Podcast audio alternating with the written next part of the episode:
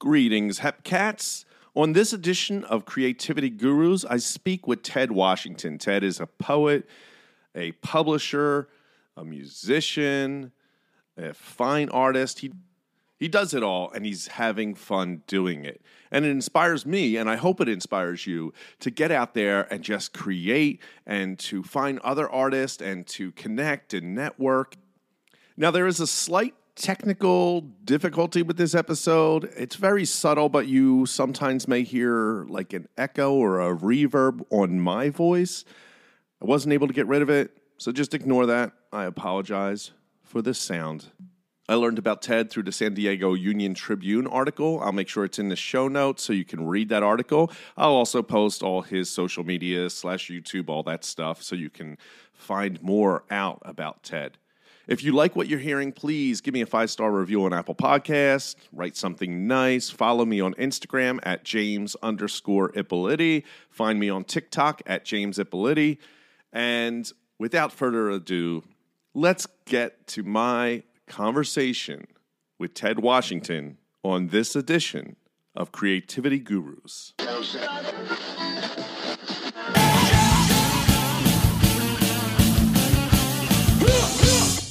My guest today is Ted Washington, a musician, playwright, visual artist, publisher, comic book creator, and poet. Ted, welcome to the show. Thank you for taking some time out to speak with me. Thank you, James, for inviting me. Uh, it's my pleasure. Absolutely. So, my first question is when did you like fall in love with art? Like, when did that begin? Uh, I can't remember a time in my life where I didn't love art. Yeah. I remember I remember getting in trouble in grade school for drawing other classmates' artwork for assignments. Yeah. And you have a love of comics. Did that start at a young age as well? that started also. I, I remember when my comic books got confiscated also Oh, in grade no. school because I was reading comics in class. Uh, did they give them back at least? yeah, at the end of the semester. Good, good. Yeah. So, um, what I know you created your own comic, Horn Dog, and tell me a little bit about that because you didn't just go like a traditional digital route. You do uh, you did a little, turns into literal lines of code. Yeah. and you go in and manipulate the lines of code. Yep. I use a basic notepad program which does all of this. So what the notepad program does, it interprets the picture as code because it is used it's a text editor. Right. So there's a couple programs you can use to do this, either Notepad, a text editor, or a hex editor, because they read the picture as data, as just raw data. So, sorry. So you're going into the code, and so you would say like the hex code, like this, the the picture has certain colors, and you would decide to change some of that code. So you're you're visualizing this, but using letters and numbers and things to see the outcome. yeah, it's kind of. Uh, have you ever seen The Matrix before? I'm sure you have. I know, I have. Yeah, great movie. You you know how when they're looking at the screen and they just see like bars of like Yeah. just green letters and numbers. That's essentially what it looks like. But I've been doing this so long that I know what spot is what inside of a picture. That is so cool. That is wild. So how did did you didn't start this way? Did you start traditionally?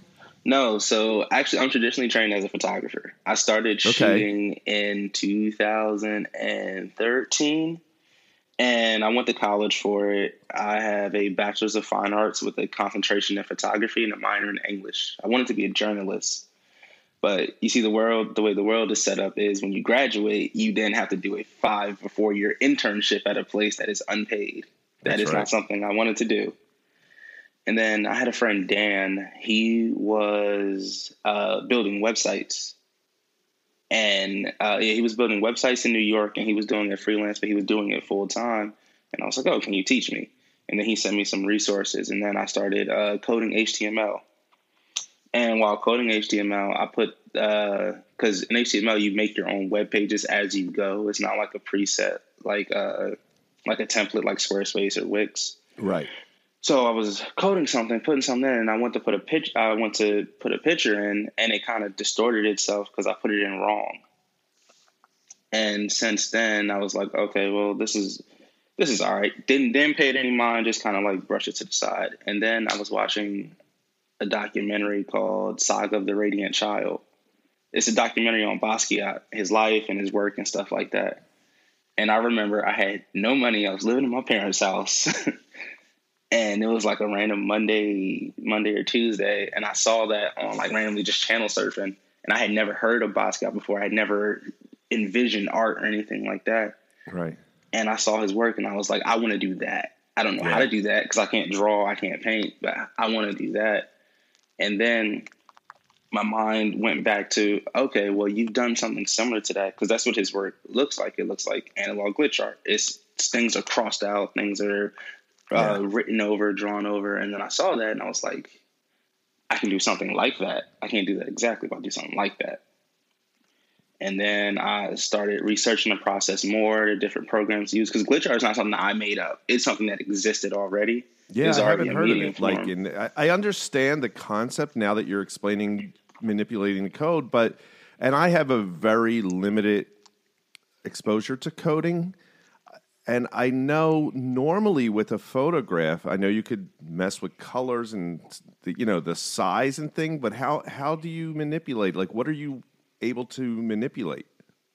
uh, realistically just create distortions in it and then it's combining the photos to like stack these distortions one of the ways i look at it is and like i know this is going to sound silly but like i watch a lot of anime Right. and one of my favorite animes is full metal alchemist right okay. and in Full Metal Alchemist, it's the principle of taking something, combining two things that are not combined at all, and breaking them down to their base elements and then rebuilding them as something else. That's the principle of alchemy, whether it be like real world metaphysical, whatever, or anime. right. So taking that principle of like taking this thing, breaking it down to just like raw data, manipulating it, and then combining it with something else to create something else. Like you can see, like the thing that's behind me. That's Yeah, it's wild. yeah. And that was originally well. How many photographs are involved in that? Uh, two. There's two in there. Mhm. Now, are these photographs that you're finding, or ones you're taking, or a combination of that? photography. So some of the stuff is based in photography, whereas other stuff are free source images on the internet. But I'm leaning more towards taking my own images, just because like as you get higher and higher, something that you don't want to be hit with is like, oh, you stole this from me. Right. So I'm leaning more towards taking my own images. I actually have a solo show in November at Mercer County Gallery, which is centered around analog photography and digital art. The title of the show is called Analog Surrealism. Do you, when you were in school, did they uh, teach you analog photography? Yes, I was traditionally trained on an analog camera. So like I remember like weeks, like days, like the day before an assignment was due, having to like sit in the dark room because we had 24 hour access to a dark room. So I'd be there for like six hours at a time, cranking out an assignment. Probably not the healthiest thing, and I won't know the side effects till I'm older. But yeah, like I've worked. I miss working in the dark room, but unfortunately, I don't have access to like that space or those chemicals or anything like that. But yeah, just like manually printing out photographs, like to the point where you can't open a door because it'll ruin the paper Oh yeah. Oh, like yeah. that like and then sitting there taking using like six different rolls of film to get one picture that may be good that you could turn in for an assignment So, like but they taught you that way, but you also shot digitally as well. Yes my parents bought me a digital camera when i was still in college because i had an interest in photography Which camera did you get? uh, canon rebel t3 was my right. very first like digital camera i would say but we shot with uh, we shot with nikons at school Mm-hmm. So it was a little bit of a learning curve. And then as we got better cameras, we shot with Canons. They were still film cameras, Right. but they were better, newer. Let me say that. All right. So, would you consider your art photography or something like you call it glitch art? Is that what we call it, or is it photography, like manipulated photography? I say glitch art. The reason right. why I say glitch art and not just manipulated photography is because I feel like just manipulating photography is it's more than that. To me, to me anyway. Yeah, you know, they used to do what you're talking about. Uh, they would do this in the dark room as well back in the day. Yeah, with burning and spotting and Um, Yeah, and like making that. prints by just like taking different negatives and putting them together and doing all kinds of wild stuff like that. And so this is the same thing but digital. Now, do you bring that into like in, onto an iPad and then go further with it, or you just are working from that program? the Notepad program. A lot of the, the base work is done in the Notepad program, but for things like uh, like if I want to up the colors on something, or if I want to physically change something that the Notepad program can't change, then I'll upload the picture in Photoshop, do what I have to do, and then put it back in the Notepad program. But all the like all the work lives in the Notepad program. It's so bad that when I bought a new MacBook, Notepad plus plus is not compatible with MacBook, so I had to download Parallels to Yeah. use this program that I use strictly on my Mac. And then I've gotten to the point now to where like I still use my old laptop to glitch everything, and then I'll just send it over to my MacBook to work that way. That's So it's, crazy. be, it's become a process. Yeah, see, when I when you initially said this, I thought you were just bringing stuff into like uh, onto the iPad and and using like Procreate to manipulate things. I didn't know it was this deep. This is incredible. Um, yeah. What got you into like prior to going to school? Did you do anything creative prior to going to college? So I am a poet as well. I've been performing since I was in about like eighth grade, but those weren't any good, so I don't have any footage of that. But yeah, so I've been doing poetry since I was in eighth grade, and my favorite poet is Edgar Allan Poe. I love Obviously. Edgar Allan Poe. Yeah, because you know I'm a I'm a very emo child at heart, I guess. Very emotional. But yeah, so I like Edgar Allan Poe. He reading his work got me started into poetry, and then I started writing, just like writing fiction and things like that. Uh, I was introduced to H.P. Lovecraft in eighth grade. Apparently, had some really really dark teachers in, in middle school, but yeah, you know they, Lovecraft they, also has a history of racism with him too. Oh, I don't know if you yeah. know that, but uh, yeah. no, he's he would not if he if I quoted him saying like he was an inspiration for me, he'd probably roll over in his grave. He didn't, but, Right. You know that that's a that's a whole nother thing. No, that's But- yeah, that's a whole other thing between art and those people. But uh, Yeah. I love I have everything. I have Lovecraft and my like. If you saw the books in here, it's all I'm looking at it right now. The Cthulhu uh, mythos tales and yeah. um, yeah. So so that's interesting. Does do you see a connection between your poetry, your photography, your glitch art as far as subject? Honestly, no. So my writing, yeah, it, they're all.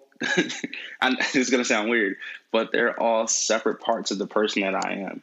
So with like the glitch art, it's more freeing because I can envision something and create it, and then you know that that's a different part of myself that likes control because when doing glitch art, I can control what I make. I can control how it looks. I can control the colors, gray, white, black, blue, whatever. I can control that 100%. Whereas poetry, poetry is more honest because poetry, I write about how I feel about things. Again, very emotional person. So I write about my thoughts, feelings, the way I look at the world, and things like that, my opinion. It matters to some people, other people it doesn't matter to. But it's a honest look at me. It's more emotional. The way I, I guess I, I guess I would break it down as like id, ego, and super ego. That makes Yeah, sense. that makes a lot of sense. and then with the uh, with like the the science fiction writing, the science fiction writing is more or less how everything looks inside of my head. It's a very honest look as to like what you know the hamster in the wheel, what the hamster looks like. Right. Do you do you find one you spend more time with one than the other? Like what do you feel? Do you do more glitch art and then like the writing kind of when you have time or is it equal? So I've been writing the longest. I'm writing poetry the longest, then writing fiction the second longest, and then art is something that I've been doing for about four years. All right. The art sounds a lot to me like if you I don't know if you're a musician or not, but it definitely sounds to me like sampling. Um, yes, yes. because a lot of sampling is you're taking in something that's already out there and then manipulating it to create your own thing from it. Um, it's almost like what you're doing is the glitch art sounds like sampling to me a lot. Um, science fiction does that play into any of the glitch art, or is it just in the writing? is strictly in the writing. Like with Wow. the with the with the art is more realistic. I like portrait work a lot, as you can see. Yeah. I like portrait work. I like people as my subject matter because I find people fascinating. But yeah, the and then in terms of the science fiction, it's more or less that gives me a level of freedom to express what the inside of my head looks like. Because there's a reason I like the animes that I like and the, the type of literature that I like to read, because that is an expression of what the inside of that person's head looks like. So me and that person, we resonate with each other. We may not agree on political views, Right. H.P. Lovecraft, but there's still that level of like, oh, cool, you're weird on the inside too. So am I. Yeah, I think that's a lot of things when we look at artists uh, throughout history who, like you said, we might not agree on political views. And sadly, um, what we connect with is that we are all human. And you'll read something from this gentleman and be like, yeah, yeah, I get that. And, they, and it's sort of the stuff that's political is they just didn't they were uneducated in that part of the yeah i guess you know what i mean like to the point where they just didn't get it they get a certain human element but they didn't go far enough in their Yeah. life to get past that other part um, so where do you see yourself five years from now like what, what would be a great thing to happen five years from now for you uh, promising future would Yeah. be uh, would be I want to be in the MoMA at some point next five years. how many times have you been to the moma have you I've been I've only been to the MoMA once, yeah me too and I was And- in I was in like no I was uh, it had been like when I just graduated college. and what were your thoughts when you were in the moma How do I get here? Yeah. How do I get What- in what- this space? So that yeah, the modern art. What is it that? Because you know the thing about the MoMA, and I don't know if you've experienced this, but and I hear it from a lot of people. There are certain people looking at the art and they are sort of angry that this thing is considered art, and um, you know you see certain pieces like Mondrian or something where it's just lines and um, glitch art, that type of thing. What is it that appeals to you when it comes to something that like modern art versus you know fine art, traditional art, uh, something that is realism? What's the appeal in in the the modern version of art? I think the surrealistic aspect, but not only the surrealistic aspect, just there's beauty in distortions.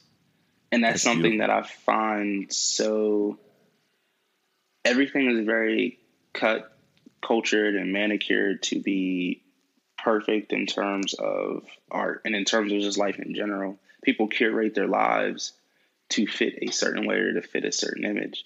For me personally, and I'm I'm a I'm a proprietor of this. I do this as well. Right. Like I won't post something on the internet if it's not like perfect. But that's that's part of the culture that we live in. For Yeah. me, glitch art is something that is very imperfect. And now a word from our sponsor. Have you heard about Anchor? It's the easiest way to make a podcast. I'm so serious. Super easy. Let me explain. First, it's free.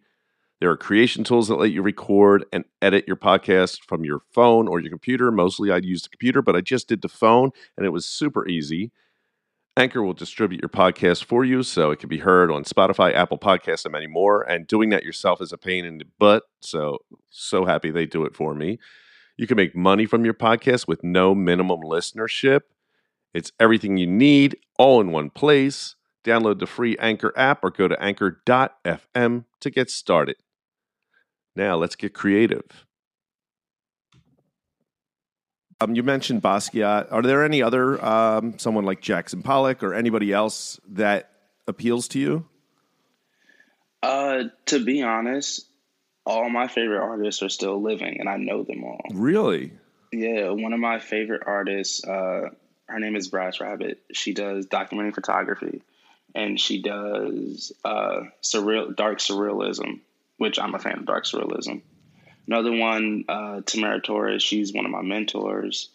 She's made it the furthest out of any of the artists that I know inside of the city of Trenton. Like she's been literally all over the world. She's the she's the mark but like she does political work, but she does realistic work. She does photo collage. She does collage work as well, and she does photography too. I think her work's phenomenal. Uh, Addison Vincent was another one of my mentors. He uh, he does surrealistic work too. I like surrealist, but uh, Yeah. yeah, he does. I would say more like dark surrealism as well.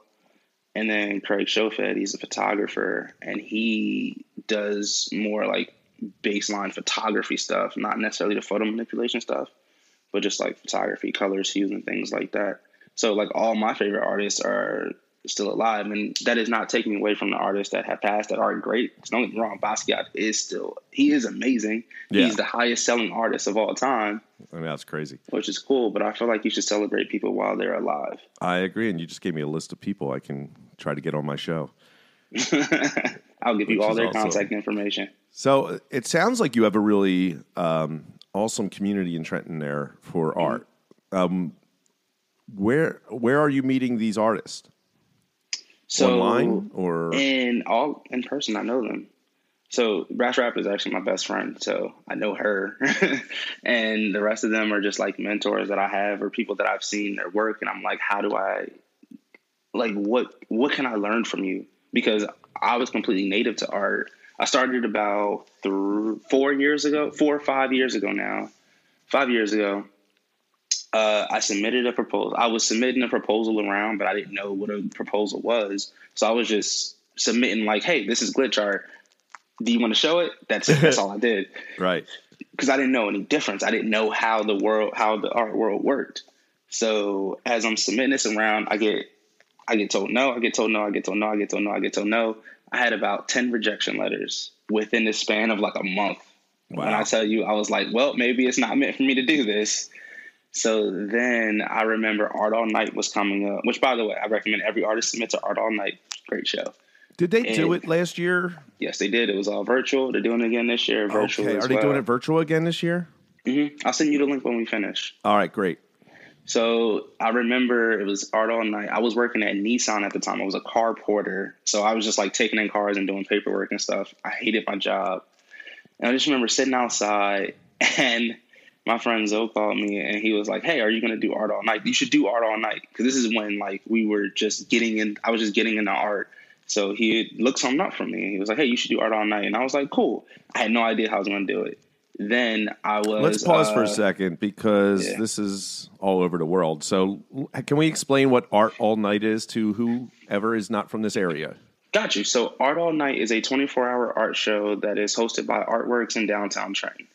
What they do is you can submit one piece and you price it at whatever you want, whatever size you want. And then if it sells, it sells. If not, normally it was in person, which will probably switch back to next year once the, you know, in the before times. Right. Uh, but uh, yeah, it's it's a 24 hour art show. That's really what it is. It's like it's like a telethon, but for art and better. yeah, it's it's a really really cool event. Now, the, you you don't have to stay you like all 24 hours, but a lot of people do. Yeah, yeah, Um, I know. So I normally volunteer. So like Mm-hmm. I'll be I I've done it twenty. I've done the twenty four hour things. So like I'll go there, help out all day, and just be there a full twenty four hours, Yeah. and sleep the whole next day. Um, my body isn't built like that anymore. I'm old now. I can't do that no more. but yeah, like so, art, art all night is just it's a it's a festival. It's a celebration of artists from anywhere. You don't have to be from Trenton to submit. You can be anywhere in the world. Does it cost anything to submit? nope.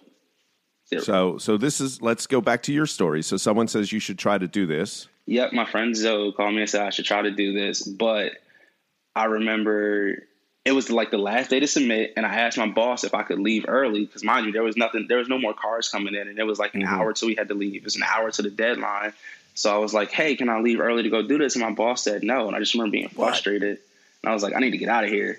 So then, as I'm looking through, I'm I'm on Artworks website, and I see there's a place you can submit proposals and I submit a proposal to Artworks like later that night, just on like a. All right, I, I looked up how I looked up what a proposal was properly because I was like, I'm doing something wrong. I gotta figure it out. So I'm Right. watching YouTube video after YouTube video, reading documents, downloading templates, doing all this work, and then somehow I create this Frankenstein hobble proposal with no resume at all, and I have like five pieces to my name. I have five pieces to my name and this Frankenstein proposal, and I submit that, and then I just forget about it. Right. And then about oh two no about a month later, I get an email from Artworks that says like, "Hey, this is really cool. We want to give you a show." And I got my first solo show to start my career. And then since then, I kind of just kind of like just took off. Yeah, that's that's amazing. So, for anybody listening who gets rejected multiple times, take a lesson here from Phil. Uh, keep going because it's that next one that might be the yes. You know, Yeah. you never know. And uh, so, what what kept you going, even though after ten rejections? If Artworks hadn't said yes, I would have stopped. Wow. I was at I was at that point. I just wasn't like I clearly this isn't meant for me. So I was gonna like give it like the good old college try, maximum Yeah. effort one more time. And yeah, if Artworks had said no, then we'd be having a different conversation. Yeah, But maybe. I- you don't I know. I know what never you say, but I mean, if you got it in you, it it would have probably sat in the back of your head, and you would maybe wanted to try. You have a lot of uh, friends apparently who would have probably pushed you as well. Yeah. Um, so that's really good. What is the biggest obstacle now for you? Like trying to just continue with what you with this glitch art and trying to push to get into MoMA. I'm The not saying what's the obstacle to get to MoMA, but like in general, what do you feel like your obstacles are? Yeah, there's a conversation I have with Rabbit a lot about how to take something and then advance it further. Because like this stuff is cool, but how do you advance yourself as an artist? What does your next step look like? Right. And that has been something that's very challenging for me because I I like what I do and like once I get in the groove of something, I'm just kind of like in it. But how do I advance what I'm doing? How do I make what I'm doing better? So that's something that has been challenging for me. And I think the show in November is a will be a benchmark towards Right. whatever comes next. Are you Because working the- on pieces for that November show, or you have stuff already Yes, selected?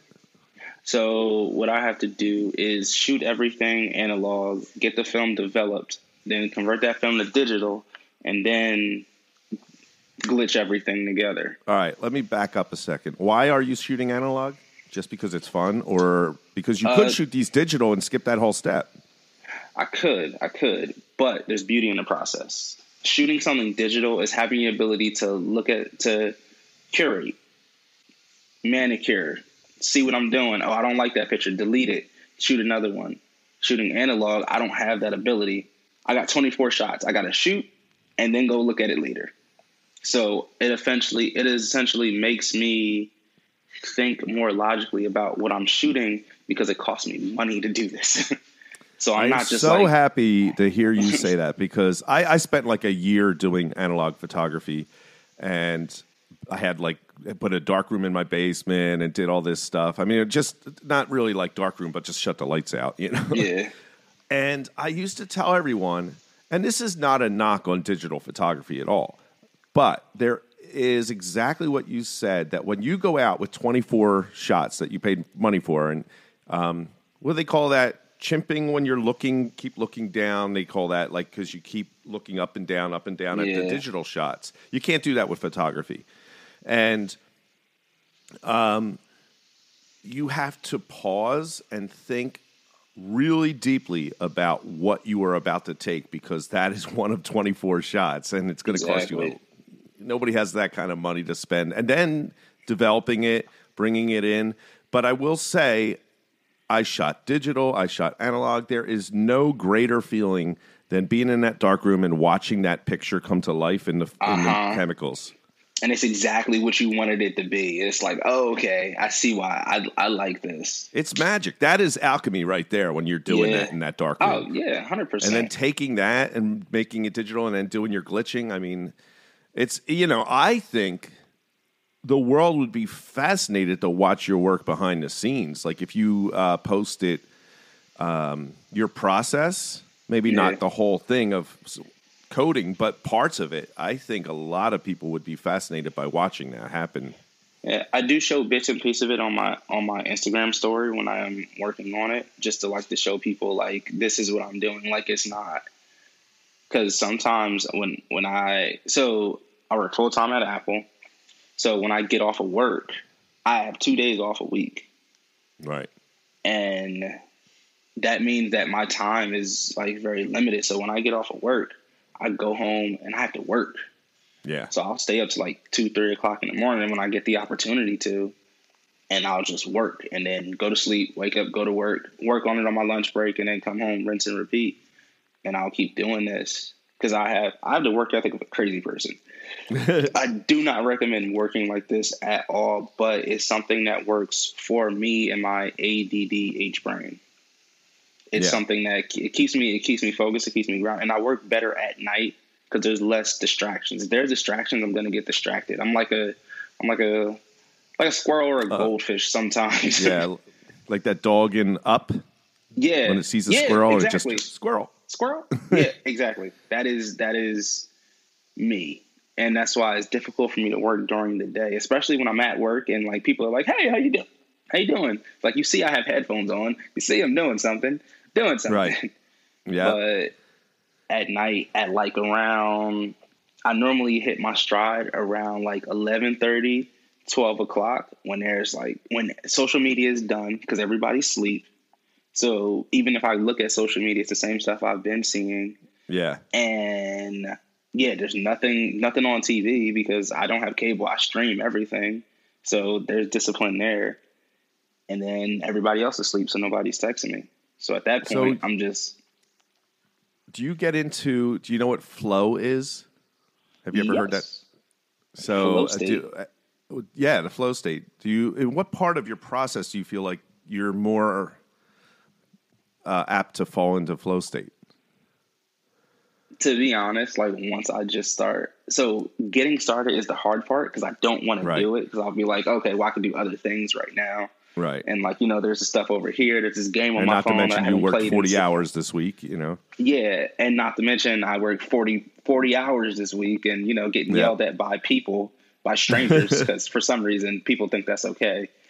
Uh, yeah, so not to mention all those varying factors, flow state is something that is easy for me to get into once I start working. Because like I'll get into a groove, I'll put on some, I listen to the same music all the time, and it annoys Really? people. Yeah, so I listen to the same music, so that way it's passively playing playing in the background. So there's still I get it. stimulation there, but it's not distracting stimulation because I've heard it a million times. It's just background That's noise. right. at What is it, by the way? Do you mind telling us what is the music you use to create glitch art? So it varies between. So my friend Rabbit, she likes classical music a lot. So I have a classical music playlist that I listen to. Okay. But it's like dark, like like supervillain classical music, orchestral music, stuff like that. And then there's uh there's this artist called XXX Tentacion. Very very very high energetic music. And then it's either so it ranges between like classical music, orchestral music, high in high energetic aggressive music or like soft sad i'm gonna cry in my pillow at three o'clock in the morning music it's there is no there is no order it is all chaos it is just Yeah, it's but, chaotic but neutral listening those three different styles does that influence how you're determining to glitch this piece?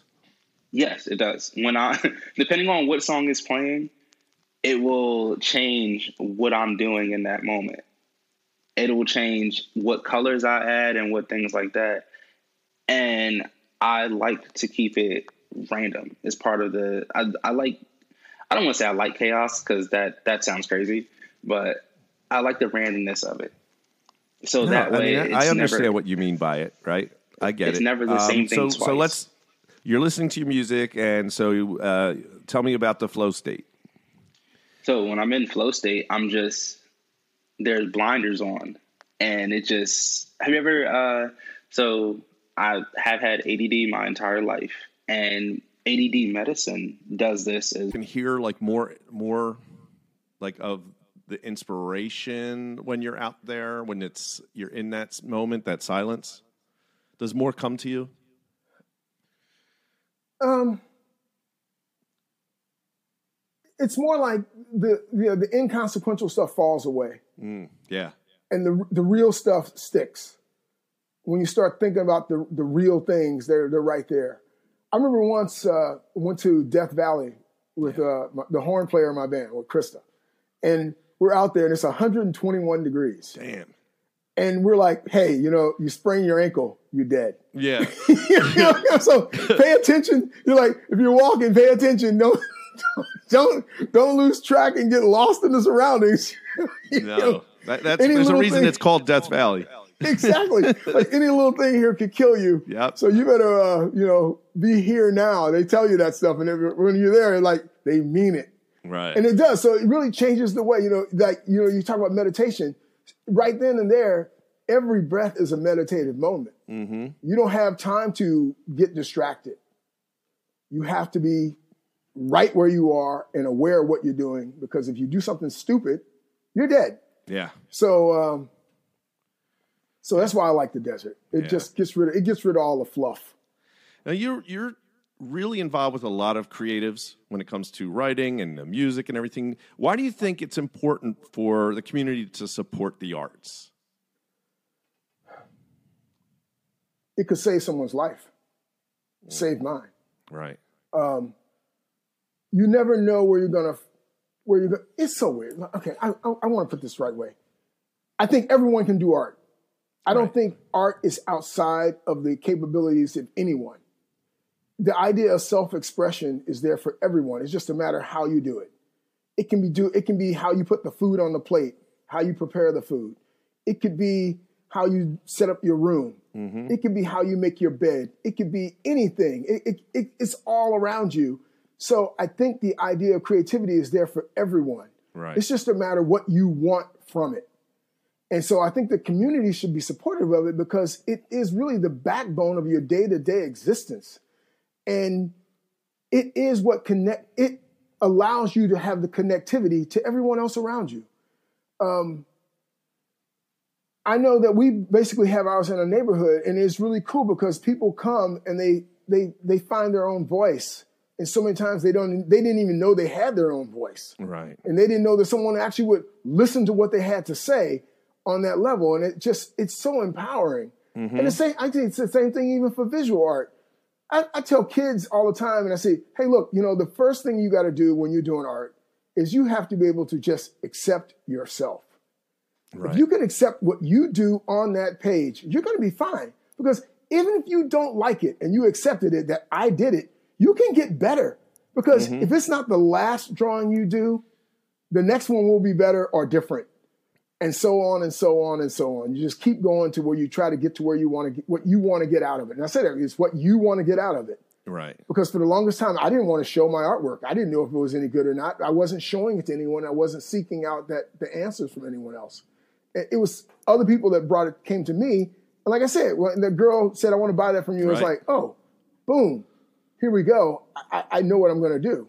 Do you think it's And so- harder for uh, the younger generation having you know so much social media where they can see other artists and see someone who's well like they're so talented that they might feel like I can't do this because they're they're just saturated by so much Um I don't Yeah. know. I, I really look. I was saturated by so much art, but I was never afraid. Like I read comic books, and I always thought, man, I'll never be able to draw like him. But I say, I'm gonna try. Know, Right, I think I, I think some of it is just, it's your own self drive, and at the same time, I think it's also as the community being supportive. I know as an artist, when other artists reach out to me, I had this girl re- reach out to me from Germany about the pen and ink, about how do you get these blacks like this, and I completely told her how I did it. right I even sent her examples on how you do it because I don't want the knowledge of how I did it to be a block. That's that's stupid. That's ridiculous. And so I think that if you see someone's work you really like, especially with social media, reach out. Mm-hmm. You'd be amazed. People are so willing to be helpful and share because they'll be amazed that you're actually amazed. They're like, Yeah. "What? You think this is great? Oh, I'll definitely tell you how I did it." Yeah, I mean, I, I saw some videos of you doing your ink work, and it's actually very. I know it's soothing for you, but it was soothing to watch it as well, uh, with the Q-tip and the India ink, and just putting in those dots. And uh, you know, you've you've described what you what would be considered flow being in a flow state when you're doing that. And it, that sounds like you just love that. That's probably why. Is that why pen and ink is sort of your favorite main Yeah. thing because you just get into that flow state? Yeah, it's a, the the pen and ink is a lot like the desert. Yeah. Wow, that's a great analogy. I mean, when when you're in the middle of it, you don't think you're ever going to get across it, and then when you get across it, you're sad. You're like, oh, Yeah. I'm already Yeah, out of it's it. It's beautiful work. And oh, that's what I wanted to ask you. Why are you shooting your model on film? What like why not digital? What what's going on there? Ooh, wow! And you know, and I still use film to this day. Oh, wow. Mm. I have used some digital images. Now, don't get me wrong. For for my, uh, oh, what am I looking for? For for reference, I have used some, di- but I think sometimes the digital tells too much, and Oh, uh, interesting. and the film doesn't tell quite as much, and the film allows a lot more interpretation. You look at it when you see what when it's digital, it's really pixelated out and it's all right there. If you want to get in deeper, you can. You can just dive on in there and blow it up and go as far as you want to. Right. With film, you there's a limit. You can only go in so far, and then all of a sudden everything breaks down. And I, I'm sure you can get to that point digitally. I know you had the one artist on your podcast who worked with digital altering That's the right. code. Yeah, yeah, yeah. Phil. And I was like, I can see, I said, I listened to your podcast. I wanted to, he was you. working with the code. And I was just like, whoa, okay, that is how you would have to go to get to digital. Well, I can't code. so, I, I saw him working and I was like, it was literally like he said, it's like watching someone in the Matrix. He's just looking at code and making manipulations, and it's just unbelievable work uh, that he does. yeah, Uh, I, I, I can't code, so I Yeah. won't be there. But I can, I, I know, I know how to use film. And, Yeah. uh, and, and I also like the way film reacts with high contrast with, you know, when you get the black blacks and the white whites, film does weird stuff. because film really wants to try to be have a certain tonality, and when you start really pushing the edges of it, film does weird stuff. And the other thing you said, which I found interesting, was you're not trying to be photorealistic, although they do look photorealistic, but you're you're allowing, I get guess, a part of you to get into that work by doing that. Is is so you're just trying to get that image across with the pen and well, the pen and ink, but you're not so concerned about having it perfect, right? Right. Well, you, I, I, well, that's what the photos for. no, you know, it's it's almost like an interpretation. I mean, Yeah. if you look at if you got in close to some of the areas, you'd be like, how did you even do that? You know, it looks like a mess. Because if you do, if you zoom in on somewhere the dots are, it's just like this doesn't make any sense whatsoever.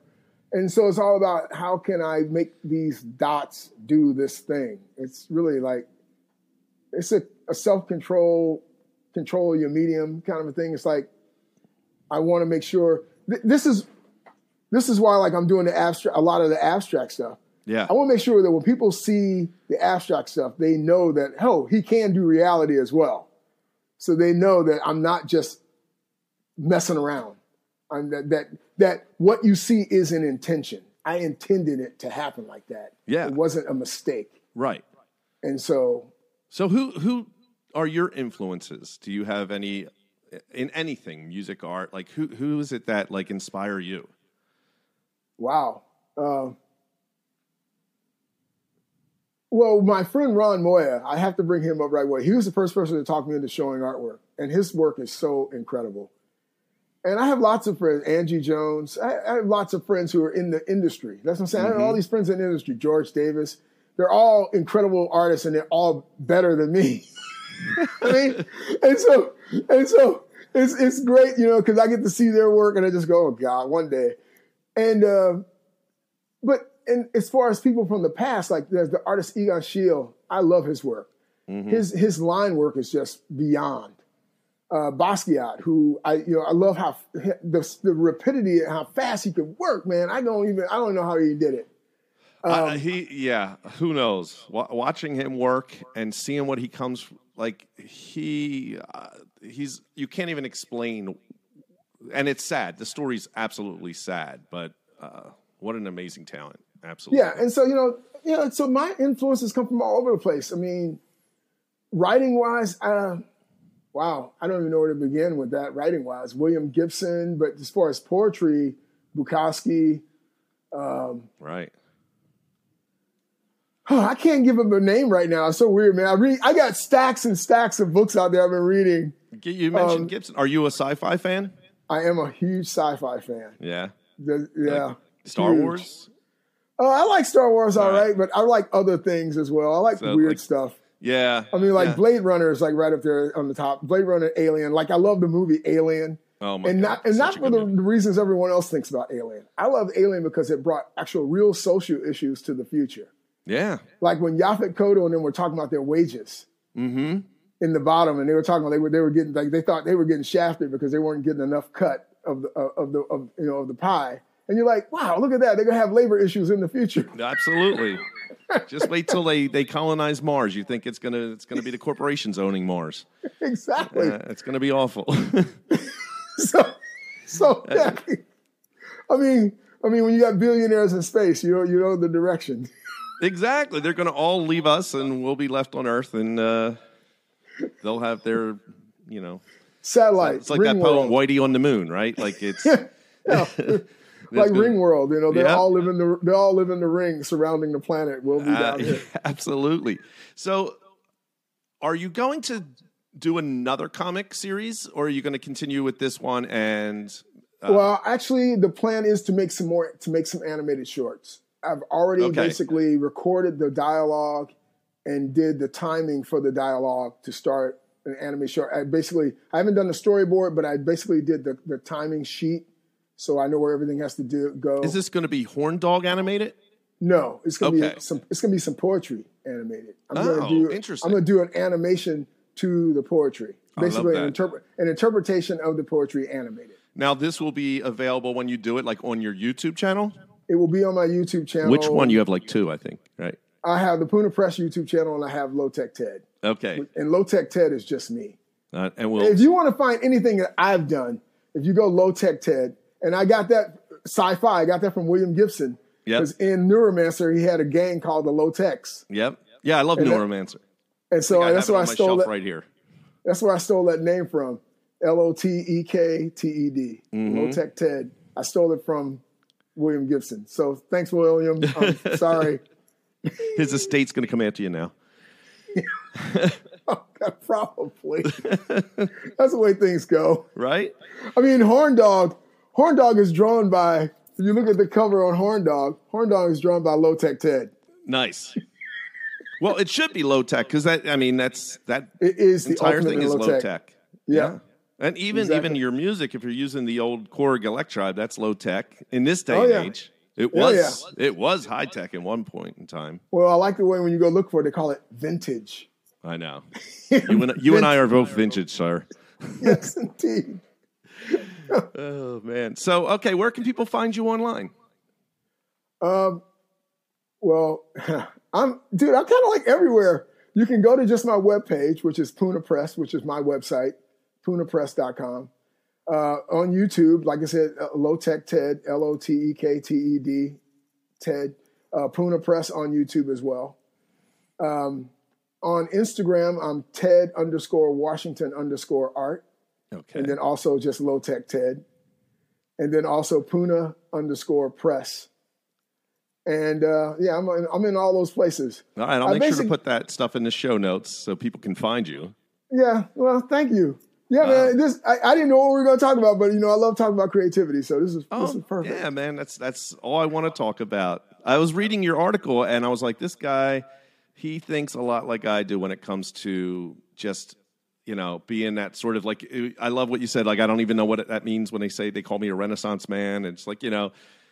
I do a lot of you know pencil work. I do music. I write. Like I do all that stuff too. But I really love talking to other creatives and just giving them the opportunity to share what they love to do. And I, I you know, the other thing is, uh, do you think that an artist has a responsibility to? I- I'll I'll go. This is real dramatic, but change the world or make a difference, or do you think it's okay? Like, do we have that responsibility? Because Whoa, I don't know. We have a responsibility to change the world, but I think if you open a door, you should let someone else through. hmm I mean, You know, you shouldn't walk through the door and then close it behind you. That's Right. just that's just I don't know if that's even right because someone opened the door for you to get into the room that you got into to get to the next door Right. and you you know you didn't do it by yourself. I don't know if you can change the world, but you can change a person. Yeah. You can you can change the world for someone else. I mean, I don't know if the, if you can change the entire world. I mean, Right. I, I tell people all the time that less than one percent of one percent of all art ever created is still here. I mean, you think about the amount of art just from school that you got rid of. Wow. You I mean, blow my look at- with that. What? That well, less than one percent of one percent is still here. Like Yeah. that's yeah. Wow. Well, you really know it when you see street art. If you see street art, if you got a camera, you better photograph it because guess what? It won't be there in two months. I know. So, well, in Philly, they have. I mean, there's a lot of street art in Philly, and Philly does have some amazing murals. But I know what you're talking about—the ones that get painted over. That is something you need to take pictures. I'm always taking pictures if I'm in New York City or in Philly. I'm taking pictures of that stuff because you're right. That stuff's going to be gone. right. Uh, when I'm in New York, I take so many photos, man. Oh, Oh, yeah. God. I'm just running around photographing art everywhere because it's just like, oh, wow, look at this. Look at that. Look at that. You know, and just, in fact, uh, Pruitt Igoe has a, a video on YouTube called Tag. If someone looks for that, look up Pruitt Igoe Tag, and it's a whole video of nothing but street art. Nice. The yeah, I'm going to check that out. And it's a, it's a song called Tag, and the song is all about street art. That's what the, that's what it's all about. It's all about it's a song. It's a spoken word piece, and it's it's by far the most rock and and, and beat friendly piece Pruitt Igoe's ever done. oh God, I swear- it's ridiculous. Yeah, But but it's you're having called- a, you're having a lot of fun. It seems. Uh, Uh, everything you're, excuse me, everything you're doing. It seems like you're having a lot of fun. yeah, man. Like I said, man, you know, once I once I crossed that threshold where I decided, hey, I'm going to go ahead and live. Yeah. I mean, I'm I haven't had a bad day, man. I mean, don't get me wrong, I've had some bad things, but even even the worst of them are okay. I mean, if I come out on the other side of it, it's okay. I, I'm That's cool right. with it. Well, I mean, Yeah. I really loved having you on, Ted. You're very inspirational, and please, I'd love to have come back if you have more stuff to talk about. Any any new artist or anybody you're signing for Puma Press? Uh, Puna. I am I am meeting with uh oh God, I'm gonna slaughter her name. I'm gonna pull it up on my phone because I don't want to slaughter her name. Um, I'm meeting with this girl on Saturday who wants to be a new author with Puna Press, which I'm I'm always uh it's, it's okay, here we go. Anastasia DeFonso. mm-hmm. I think that's right. I'm Sounds meeting right. with her on Saturday at the book festival that I'm doing. I'm doing a book fair in North Park Book Fair on Saturday, and I'm meeting with her to discuss her book. She wants to do a book with Puna Press. She really wants to do something with Puna Press, That's great. and I want to see her work. I've read a few pieces of her work, and they're really good. They're really they're touching. And so, anytime you can write something that arises an emotion in me, because Mm-hmm. I'm sometimes not there, and it's like, okay, all right, you know what? I, let's see what you got. I want to see the Yeah. rest of your work. That's And so, great. yeah. Yeah, and if you come out to the East Coast, send me an email so I can come out and check you guys, especially if your band's out here or if you're selling your comic, because you know I, I can't. I'm not gonna. San Diego Comic Con's nearly impossible to get to. I, don't know. That became that's like the Woodstock every year. Like you, you dude, you know what? When we got a table in Comic Con, I didn't even, I couldn't even believe it when it happened because as a poetry publisher, it's like I'm going to get the great thing. Look, you know, I've always painted that edge between all the different art forms. mm-hmm. As you, you know, as I'm doing all these different things. So for me, it's like oh, always just how do we, not so much the word to cross over, but how do we draw that influence into our work? and and we made some art for one of our books called Barzilla that got into their art show.